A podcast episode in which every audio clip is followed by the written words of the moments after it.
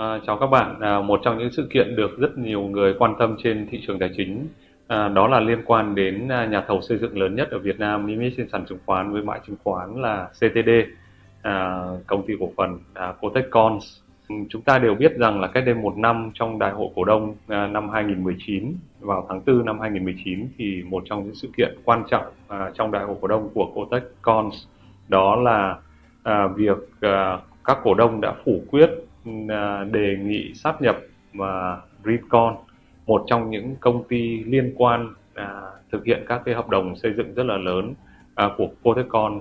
À, khi đó thì chủ tịch của Cotecon là ông à, Nguyễn Bá Dương đã tuyên bố rằng là đây là lần cuối cùng nói đến cái câu chuyện sát nhập giữa Cotecon và Recon à, với cái thái độ có vẻ như là khá là giận dỗi à, giới đầu tư khi à, nói rằng là ông à, không có những cái bất kỳ cái lợi ích nào trong cái việc sáp nhập này. Cái việc sáp nhập này nó sẽ tạo ra giá trị cho Cotecons thì à, tròn một năm ở thời điểm đó thì chúng ta đã chứng kiến cái giá cổ phiếu của à, CTD mã chứng khoán CTD nó sụt giảm và rất là lớn từ à, hơn 220 ngàn đồng một cổ phiếu xuống à, thời điểm này là khoảng à, 6 70 ngàn cho dù là thị trường phục hồi từ mức đáy là trên 40 ngàn đi chăng nữa thì cái mức độ sụt giảm trong vòng hơn một năm vừa qua là rất là lớn. À, chúng ta hình dung rằng là Cotecons là một trong những doanh nghiệp là lớn nhất à, sản chứng khoán với cái à, tình hình tài chính cũng như kết quả kinh doanh vô cùng là ấn tượng. À, tuy nhiên thì với cái sự kiện sát nhập Vincon, uh, Recon không thành này thì ngày hôm nay chúng ta sẽ cùng nhau xem xét xem là liệu chăng vấn đề thực tế thực, nội tại nó ở đâu à, các cái vấn đề mà báo chí đang nêu nó liên quan đến cái chuyện là mâu thuẫn lợi ích à, trước thềm đại hội cổ đông năm 2020 dự kiến vào tháng 6 năm 2020 này. Và ừ, hôm nay thì tôi cũng sẽ xin chia sẻ thêm một à, cây một tình huống tương tự trên thị trường đó là liên quan đến một cổ phiếu khác cũng đình đám không kém đó là VCS tức là Vicostone. Và chúng ta học được bài học gì từ Vicostone à, đồng thời áp dụng điều gì cho à, tình huống của Cotecon à, nó nó sẽ là một trong những yếu tố quyết định để chúng ta đánh giá xem là tương lai của Cotecon sẽ như thế nào và à, tác động của nó đến à, cổ phiếu mà mà cổ phiếu CTD như thế nào. Và bây giờ thì chúng ta cùng xem xét một số các cái uh, thông tin uh, trực tiếp có liên quan ở thời điểm hiện tại đối với Cotecons ở thời điểm này thì uh, ở đây trước mắt uh, trên uh, màn hình của chúng ta thì có các cái thông tin trên truyền thông Cotecon tổng giá trị ký kết hợp đồng mới các cái hợp đồng xây dựng mới trong quý 1 mới đạt có 5.000 tỷ đồng. À, chúng ta hình dung một điều rằng là ngành nghề nó sẽ cái xu hướng ngành nghề ngành xây dựng nó đang bị ảnh hưởng à, đặc biệt là do ảnh hưởng của à, thị trường bất động sản. Và tất nhiên là đại dịch nó sẽ là một trong những vấn đề lớn. À, tuy nhiên để chúng ta xem kỹ hơn thì ở đây tôi có các cái uh, báo cáo tài chính quý 1 của CTD của Cotecons cũng như là xem xét một số cái dữ liệu khác. À, chúng ta xem nhanh báo cáo tài chính của à, uh, Cotecon à, đến ngày 31 tháng 3 chúng ta thấy là dòng tiền vẫn à, cái số dư tiền vẫn còn đang rất là lớn. À, không à, thay đổi quá nhiều không sụt giảm quá nhiều so với số đầu năm. Để chúng ta lưu ý rằng là gồm có tiền và các khoản đầu tư ngắn hạn tức là đây là tiền gửi có kỳ hạn. À, phải thu khách hàng của à, công ty này đã sụt giảm sụt giảm gần 1.000 tỷ. Đấy, hàng tồn kho cũng như vậy. Và các cái khoản mục đấy là những cái khoản mục chính. Ừ, và chúng ta thấy rằng là đó là lý do tổng tài sản của công ty này giảm hơn 1.000 tỷ. Ừ. Cotecon có một cái à, điểm rất là mạnh so với các nhà thầu xây dựng khác nếu như bạn so với à, à, đối thủ lớn nhất của Cotecon là Hòa Bình. Tất nhiên là HBC có một cái quy mô cũng như là vị thế trên thị trường thấp hơn nhiều. Nhưng dù sao thì đây là hai công ty niêm yết trên sàn lớn nhất trong lĩnh vực xây dựng. Thì điểm chính yếu của Cotecon đó là không có nợ vay tức là không đi vay ngân hàng trong khi đó Hòa Bình thì vay ngân hàng rất nhiều. Chúng ta thấy ở đây à, chủ yếu là các cái khoản à, chiếm dụng của nhà cung cấp. Đấy. và các cái khoản mà phải trả khác. À, các cái khoản chi phí tức là họ trích trước các cái khoản chi phí này. Đấy. và theo đó thì cấu trúc tài chính của Cotecon nhìn vào trên bảng cân đối này nó vững mạnh hơn rất nhiều so với à, các cái nhà thầu xây dựng khác vốn chủ à, vốn điều lệ thì ở mức thấp nhưng thặng dư vốn cũng như là lợi nhuận chưa phân phối thì rất cao. Đó là lý do tại sao mà giá cổ phiếu của CTD nó có thể lên đến trên 200 ngàn một cổ phiếu. Đấy. chúng ta xem kết quả kinh doanh của uh, của Cotecon trong quý 1 doanh thu thuần à, sụt giảm so với quý 1 năm trước.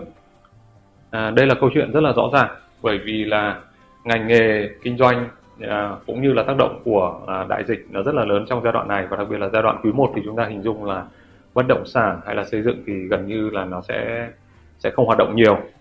Ừ. cái con số đáng kể mà chúng ta xem đó là lợi nhuận lợi nhuận sau thuế à, nó đã sụt nó thấp hơn so với quý 1 cùng kỳ. À, đây là một cái điểm đáng rất là đáng chú ý. Thế nhưng mà có một cái điểm đáng chú ý hơn nhiều mà trên báo cáo tài chính của có thể con chúng ta có thể thấy đó là à, dòng tiền hoạt động kinh doanh.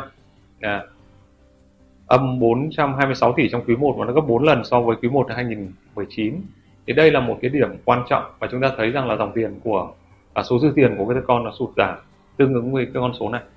À, nó sẽ là một trong những cái uh, xu hướng mà chúng ta cần phải để ý. À, đấy là câu chuyện của Protocol thế thì chúng ta xem à, xem xem là các cái vấn đề khác thì như thế nào. Ở đây tôi có à, mức độ tương quan con số tương quan về lợi nhuận sau thuế giữa Cotecon và Recon. Thì chúng ta thấy rằng là lợi nhuận sau thuế Cotecon đã tăng mạnh lên và nó sụt giảm rất là mạnh trong năm 2019 à, lợi nhuận chỉ bằng một nửa so với năm 2018 mà thôi và nhiều người lý giải rằng đây là ảnh hưởng của ngành nghề. Cái này thì tôi hoàn toàn đồng ý nhưng chúng ta xem lợi nhuận của Recon. À, quy mô nhỏ hơn nhiều nhưng mức độ tăng đều đặn và năm 2019 nó không sụt giảm bao nhiêu so với 2018 Đấy, là những cái con số và những cái con số này thì nó người ta có câu là data that speaks tức là dữ liệu nó nói hết lên à, tất cả những vấn đề. Và chúng ta thấy rằng là Cotecon thì sụt giảm mạnh nhưng Recon mức độ sụt giảm không lớn. Như vậy thì chúng ta phải hình dung rằng là mức độ sụt giảm mạnh của Cotecon phải chia thành hai nguyên nhân tác động. Nguyên nhân thứ nhất đó là do ngành nghề và nguyên nhân thứ hai là một nguyên nhân nào đó mà chúng ta cần phải đánh giá à, đấy là cái cái đầu tiên. Vậy à, điểm thứ hai mà tôi muốn các bạn để ý ở đây đó là gì? À, vào tròn một năm trước đây sau đại hội cổ đông ngay sau đại hội cổ đông của Cotecon thì tôi có chia sẻ một à, một bài trên Facebook cá nhân. À, đó là lý do tại sao cái việc sát nhập cái đề xuất sát nhập Recons và Cotecon nó bị phủ quyết. Thì à, chúng ta biết rằng là cơ, trong cơ cấu cổ đông của Cotecon thì có một nhà đầu tư lớn đó là Custo. À, hai công ty của Custo nắm trên 35% vốn của công ty này. Và theo đó theo luật thì họ có quyền phủ quyết. À, cứ nắm à, trên 35% vốn có nghĩa rằng là có quyền phủ quyết tất cả những cái những cái uh, nghị quyết uh, của đạo cổ đông. À, theo luật doanh nghiệp của chúng ta thì các cổ đông nắm trên 65% vốn thì sẽ sẽ à, có thể là ra các mọi gần như là ra mọi quyết định thế như vậy thì có một, ngược lại thì có một cổ đông nếu như nắm trên 35% vốn, tức là bên kia không thể nắm quá 65% vốn thì họ sẽ quyền phủ quyết và Custo họ phủ quyết như thế nào là sáng ngày hôm sau thì có đại hội cổ đông thì đêm ngày hôm trước họ công bố trên truyền thông rằng là cái thương vụ sắp nhập Recon và Cotecon là không mang lại ích cho họ và họ sẽ gì phủ quyết Đấy. chúng ta thấy rằng là chủ tịch Nguyễn Bá Dương thì nói rằng là chúng ta dừng lại ở đây và không bao giờ cái việc sắp nhập này được đề cập nữa à, Recon không phải mang để soi mói chúng tôi không có mục đích sắp nhập được hưởng lợi cá nhân Đấy. và giá cổ phiếu vào lúc đó của CTD giá cổ phiếu CTD giảm sàn luôn giảm xuống 130 ngàn và đến thời điểm thấp nhất sau đại dịch thì nó giảm xuống còn 44 ngàn đấy.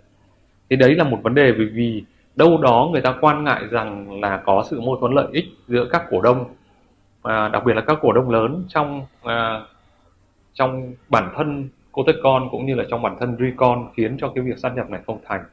Và khi sát nhập được không thành thì đâu đó người ta cũng quan ngại lý do thứ hai đó là có cái sự chuyển giao à, doanh thu lợi nhuận vân vân giữa các công ty này. Và thực tế thì cái phần mà à, giao dịch bên liên quan tức là cái phần mà thầu của Recon làm cho con nó đã tăng lên rất là đáng kể trong à, năm 2019 và đầu năm 2020 này. À, chúng ta quay trở lại. Bây giờ chúng ta quay trở lại xem à, tôi sẽ chia sẻ với các bạn là để chúng ta hiểu được cái case study của cô tuyết con này thì chúng ta sẽ quay lại một cái tình huống tương tự. À, với một cổ phiếu rất là đình đám là VCS với VCS thì sao? Đó là mối quan hệ giữa cổ đông lớn Red River Holding với bản thân công ty và nhà lãnh đạo của công ty. Thì nó cũng tương tự như là Cotecon à, là giữa cổ đông lớn là Custo với bản thân Cotecon cũng như là nhà, nhà lãnh đạo của Cotecon thì chúng ta sẽ xem một số các cái dữ kiện từ tình huống của Vicostone VCH để chúng ta hình dung xem nó có giống như à, Cotecon hay không và chúng ta sẽ xem nếu như mà sau này Vicostone xử lý như thế nào thì Cotecon cũng, cũng có, có thể sẽ xử lý tương tự. Nào bắt đầu. À, đây là các cái chỉ số tài chính của à, Vicostone. Ừ. Chúng ta thấy rằng là Vicostone giá cổ phiếu vào cái thời điểm mà 2012 2013 nó chỉ khoảng 10 15 ngàn nhưng sau đó nó tăng lên vọt lên hơn 200 ngàn. À, nó tăng gấp 15 lần. Thì lý do tại sao? Và ngoài cái chuyện là hiệu quả hoạt động kinh doanh rất là lớn thì chúng ta xem thử. Trong giai đoạn 2012 13 này thì thậm chí là cái cột màu xanh ở đây là số ngày tồn kho. Số ngày tồn kho của của Vicostone lên đến 419 ngày. Có công ty nào kinh doanh mà số tồn kho lớn hơn một năm? Thời gian tồn kho lớn hơn một năm không các bạn? Chúng ta xem thử lý do chúng ta thấy rằng là dữ kiện đầu tiên là tháng 10 năm 2009 thì Red River Holding trở thành cổ đông lớn một trong quỹ rất là khó chơi trên thị trường tài chính của Việt Nam. À, và đến à, tháng 4 năm 2012 chúng ta thấy rằng là à, đại hội cổ đông à, trong đại hội cổ đông thì Red River Holding là phủ quyết toàn bộ các cái bất kỳ các cái, cái đề nghị nào của công ty thì họ cũng phủ quyết và chúng ta thấy chung với thời điểm này thì số tồn kho số ngày tồn kho của Vicostone rất lớn. Ba năm trước là 327 ngày năm sau năm 2012 là 400 lên 419 ngày. Và hoạt động kinh doanh kết quả kinh doanh nó rất là yếu kém. À, và thông tin thêm đó là chúng ta hình dung đó là Vico, à, Vicostone lúc đó thành lập một công ty gọi là công ty con ừ, có tên là Phượng Hoàng Xanh Fenica. nhưng sau đó thì Phượng Hoàng Xanh bắt đầu là mua cổ phiếu của chính công ty do mình lập ra đó là à, cổ phiếu VCS Vicostone và cái à, chính cái sự mâu thuẫn rất lớn giữa các cổ đông lớn này với ban lãnh đạo à, của công ty à, dẫn đến rằng là kết quả kinh doanh của công ty rất là yếu kém. Và chúng ta thấy rằng là đến hai năm sau thì tháng 6 năm 2014 thì Red River Holding đã buộc phải thoái toàn bộ vốn và thoái cho ai? Chúng ta biết nó chính là Fenica đã thâu tóm lại chính công ty mẹ của mình tức là đây là một trong những vụ thâu tóm ngược tức là con thâu tóm lại cổ phiếu của mẹ và trở thành công ty mẹ. Và bây giờ thì Fenica chính là à, cộng với à, các cái cổ phiếu của chủ tịch công ty à, thì đã chiếm đến khoảng độ 80 85% cổ phiếu VCS trên sàn rồi. Và gần như họ quyết định mọi thứ và họ cũng không quá quan tâm đến cái lợi ích của phần còn lại nữa. Nó bị ảnh hưởng như thế nào nữa? Đấy. và như thế thì chúng ta thấy rằng là à quay trở lại tình huống của à, Cotecon thì chuyện gì sẽ xảy ra hiện tại à, cái mâu thuẫn à, giữa cổ đông lớn lợi ích giữa cổ đông lớn ít nhất về mặt hình thức chúng ta bề ngoài về mặt hình thức chúng ta thấy rằng là mâu thuẫn này à, nó đã thể hiện ngay trong đại hội cổ đông năm ngoái năm 2019 Đấy. và chúng ta thấy với trường hợp của Vicostone thì kết quả kinh doanh của họ rất là yếu kém Đấy. trong khi đó thì à, cái kết quả kinh doanh của cái công ty con là fenica nó ngày càng tăng lên À, có nghĩa rằng là một lượng lớn nào đó đã được đẩy sang đó các cái hợp đồng đẩy sang đó. Nhưng sau khi mà thâu tóm ngược thì các hợp đồng đã được đẩy trở lại và kết quả kinh doanh của Vicostone nó tăng tốc một cách khủng khiếp cộng với là thị trường tốt cộng với là công nghệ tốt à, trong cái việc sản xuất sản phẩm. À, đá xuất khẩu thì Vicostone tăng trưởng một cách khủng chóng mặt. Thế thì với cái tình huống đó thì chúng ta quay trở lại Cotecon cũng như vậy thôi. Tôi nghĩ là như vậy à, đến thời điểm này đại trước đại hội cổ đông năm 2020 nếu như không giải quyết được các cái mâu thuẫn à, về lợi ích hoặc ít nhất là về mặt hình thức giữa các cổ đông của Cotecon hiện tại với cổ đông lớn à, giữa những à, nhà quản lý đồng thời cũng là cổ đông của Recon thì sẽ rất là khó cho Cotecon trong cái chuyện là à, tăng trưởng vượt bậc sau này. Đấy, trong khi đó thì chúng ta nhìn kết quả kinh doanh của Cotecon và Recon rồi, Recon vẫn đảm bảo rằng là không sụt giảm quá mạnh, trong khi đó lợi nhuận của Cotecon đã sụt giảm rất là lớn. Một trong lý do mà thông thường thì giới đầu tư họ đánh giá đó là vấn đề về tỷ lệ sở hữu. Chúng ta xem thử giá cổ phiếu à, của Cotecon lên đỉnh là hơn 220 ngàn à, so, cái cái à, giá này là giá điều chỉnh rồi và xuống thấp nhất là 44 ngàn và bật trở lại nhưng mà nếu chúng ta so với cái điểm 44 ngàn ở phía dưới này với cái điểm 220.000 trên này quá nhỏ bé đúng không ạ? Đấy. còn năm ngoái vào 2019 nó cỡ 100 140.000 và nó sụt xuống nhanh 130.000 Đấy, ở cái thời điểm này tháng 4 năm 2019 đây à, giảm sàn sụt sụt rất nhanh và nó tụt sâu xuống như thế này. Đấy. thì chính cái sự đa dạng về sở hữu chúng ta xem à, đây là cấu trúc uh, sở hữu của um, của Cotecons à, có cái sự phân tán rất là lớn ngoài Custo chiếm trên 35% cỡ khoảng 36% tất nhiên đến thời điểm cái con số này nó không cập nhật lắm nhưng chúng ta thấy cái mức độ đa dạng về sở hữu ownership diversification nó khiến cho có thể đâu đó có những cái động cơ tạo ra những cái sự mâu thuẫn như thế này. Đấy. trong khi đó à, lãnh đạo công ty là anh Nguyễn Bá Dương và có thể theo à, thông qua các công ty khác chỉ nắm một lượng cổ phiếu thậm chí ít hơn đối với Custo Red River Holding cũng ở trong này nhưng mà anh này chưa có tác động gì à, VOF là của Vina Capital. À, ngoài ra các cái quỹ khác của các công ty khác cũng như là các cái nhà đầu tư cá nhân. À, thì chúng ta thấy rằng là mức độ cổ sở hữu phân tán như vậy thì nó tác động rất lớn. Nhưng một điểm rất đáng chú ý đó là cấu trúc cổ đông của Cotecon và của Rincon là hoàn toàn khác nhau. À, chúng ta thấy tiếp theo đây là cổ đông của Rincon. À, Cotecon nắm có 14,9% thôi có nghĩa rằng là lợi ích của họ ở chính Rincon chỉ có một phần thôi. Ờ, trong khi đó thì Vina Capital nắm các cổ đông nước ngoài khác à, rồi gia đình nhà nhà chủ tịch Nguyễn Bá Dương rồi thậm chí kế toán trưởng của Cons phó tổng giám đốc của Cons rồi các cổ đông khác mà đây thông tin không được rõ ràng. Thì khi có cái sự khác biệt như thế thì chúng ta hình dung rằng là rõ ràng có sự khác biệt về lợi ích. Và đâu đó cổ đông mà có quyền phủ quyết là Custo mà họ không cảm thấy có lợi ích thì họ sẽ phủ quyết. Đấy. và cái câu chuyện để doanh nghiệp cất cánh nó không chỉ là ngành nghề kinh doanh ngành nghề kinh doanh thì nó có chu kỳ lên xuống. Theo bất động sản à, nó còn là cái câu chuyện dựa về quản trị công ty có nghĩa rằng là giải quyết được cái mâu thuẫn lợi ích này. Thì khi mà giải quyết được mâu thuẫn lợi ích này nó chính là thời điểm để công doanh nghiệp tạo điều kiện cho doanh nghiệp cất cánh.